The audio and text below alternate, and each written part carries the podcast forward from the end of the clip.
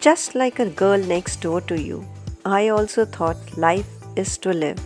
But gradually I learned life is to live, but to be loved first. Most importantly, to love ourselves first and foremost.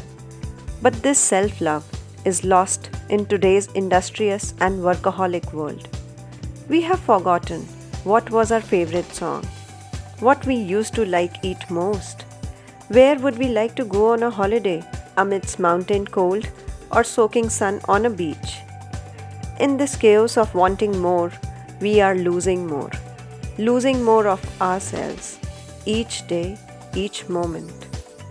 Hello, friends, this is Pehel, your friend for life, on Be You once again, bringing up those small little untouched aspects of life which look of no importance, but believe me, they are of utmost importance.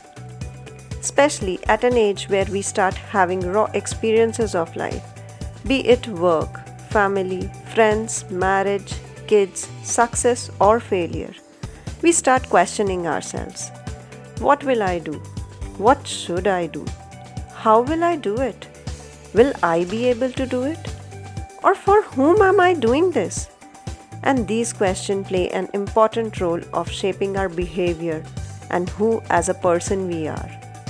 This podcast, Be You Once Again, features the hearty talk on these such topics which creates a turmoil of feeling and emotion that are left unsaid and unheard. On Be You Once Again, we follow a beautiful course of action to overcome that solitary feeling and being little more loving to our own selves and enjoy life. So, my dear friends, be you once again with me.